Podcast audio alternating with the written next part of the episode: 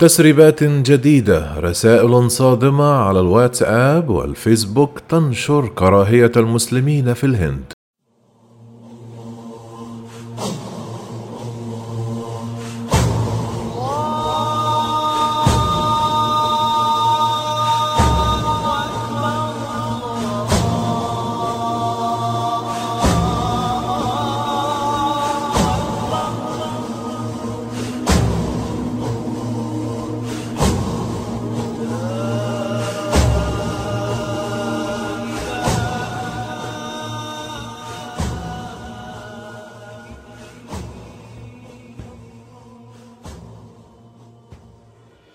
في ديسمبر الماضي أشاد المدير التنفيذي لفيسبوك مارك زوكنبرغ بالهند باعتبارها دولة مهمة لشركته وقال إن ملايين الأشخاص يستخدمون منصاتها يوميا للبقاء على اتصال مع العائلة والأصدقاء لكن واقعيا كانت منصات فيسبوك ممتلئة بالمحتوى التحريض ونشر الكراهية في البلاد وذلك بحسب التقارير التي اطلعت عليها صحيفة وول ستريت جورنال وفق تقرير في يوليو من عام 2020 ارتفع المحتوى التحريضي على فيسبوك بنسبة 300% فوق المستويات السابقة خاصة في الفترة التي أعقبت ديسمبر من عام 2019 وهي الفترة التي اجتاحت فيها الاحتجاجات الدينية في الهند. أكدت التقارير أن الشائعات والدعوات إلى العنف انتشرت بشكل خاص على منصتي واتساب وفيسبوك في أواخر فبراير من عام 2020 عندما أدى العنف الطائفي في دلهي إلى مقتل 53 شخصا.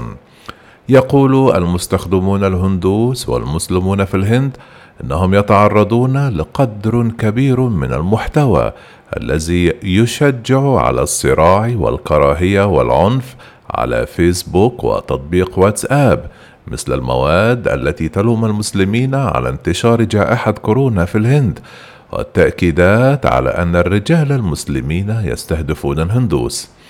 أشارت التقارير إلى أن المحتوى التحريضي استهدف المسلمين في المقام الأول.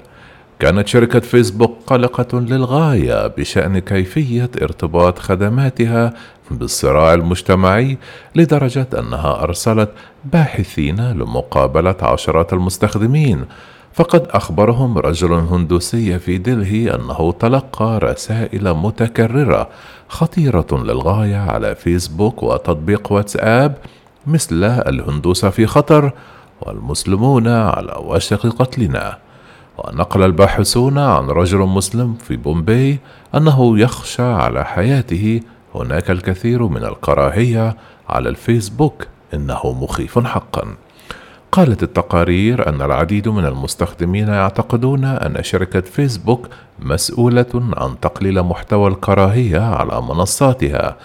ويقول باحث فيسبوك أن مجموعتين قوميتين هندوسيتين تربطهما علاقات بالحزب السياسي الحاكم في الهند تنشر محتوى تحريضيا معادل للمسلمين على المنصه وفقا لتقريرين منفصلين في وقت سابق من هذا العام من قبل فرق تحقق في إساءة استخدام خدمات الشركة. وأضاف الباحثون أن إحدى هذه المجموعتين تروج لمنشورات تجرد المسلمين من الإنسانية وتقارنهم بالخنازير والكلاب بالإضافة إلى معلومات مضللة. تزعم أن القرآن يدعو الرجال إلى اغتصاب أفراد أسرهم من الإناث. وقال التقرير أن هذه المجموعة لا تزال ناشطة أيضا على فيسبوك ولم يتم تصنيفها على أنها خطيرة بسبب الحساسيات السياسية. كما تظهر التقارير أن شركة فيسبوك تدرك بشكل خاص أن الأشخاص في أكبر أسواقه مستهدفون بمحتوى تحريضي وأن المستخدمين يقولون أن الشركة لا تحميهم.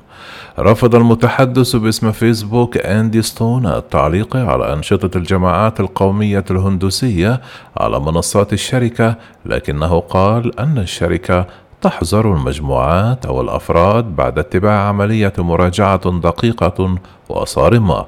وأشار إلى أن بعض التقارير كانت عبارة عن وثائق عمل تحتوي على خيوط للمناقشة وليست تحقيقات كاملة ولا تحتوي على توصيات سياسية فردية.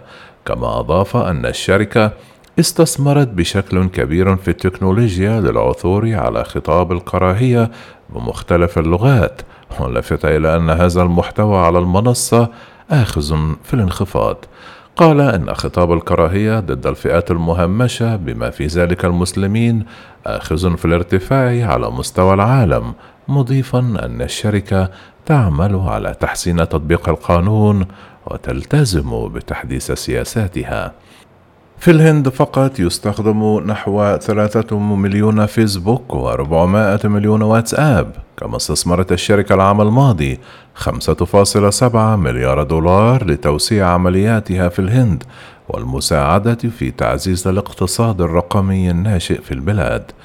تعاني الدولة التي يزيد عدد سكانها عن مليار فاصل ثلاثة على انقسامات اجتماعية ودينية عميقة تتفجر بشكل دوري إلى مواجهات قاتلة. ويتحدث المستخدمون في الدولة 22 لغة رئيسية مما يجعل الإشراف على المحتوى أمر صعبا كما أن لدى العديد من الأشخاص معرفة رقمية محدودة. في تقرير يوليو من عام 2020 الذي يحمل عنوان الصراع الطائفي في الهند نقل عن رجل مسلم في مومباي قوله للباحثين أنه إذا استمرت وسائل التواصل الاجتماعي على قيد الحياة لمدة عشر سنوات أخرى فلن يكون هناك سوى الكراهية. كما ذكر التقرير أنه ما لم تقم الشركة بعمل أفضل في مراقبة المحتوى الذي يشجع على الكراهية والعنف والصراع فستكون الهند مكانا صعبا للغاية. للبقاء على قيد الحياة للجميع.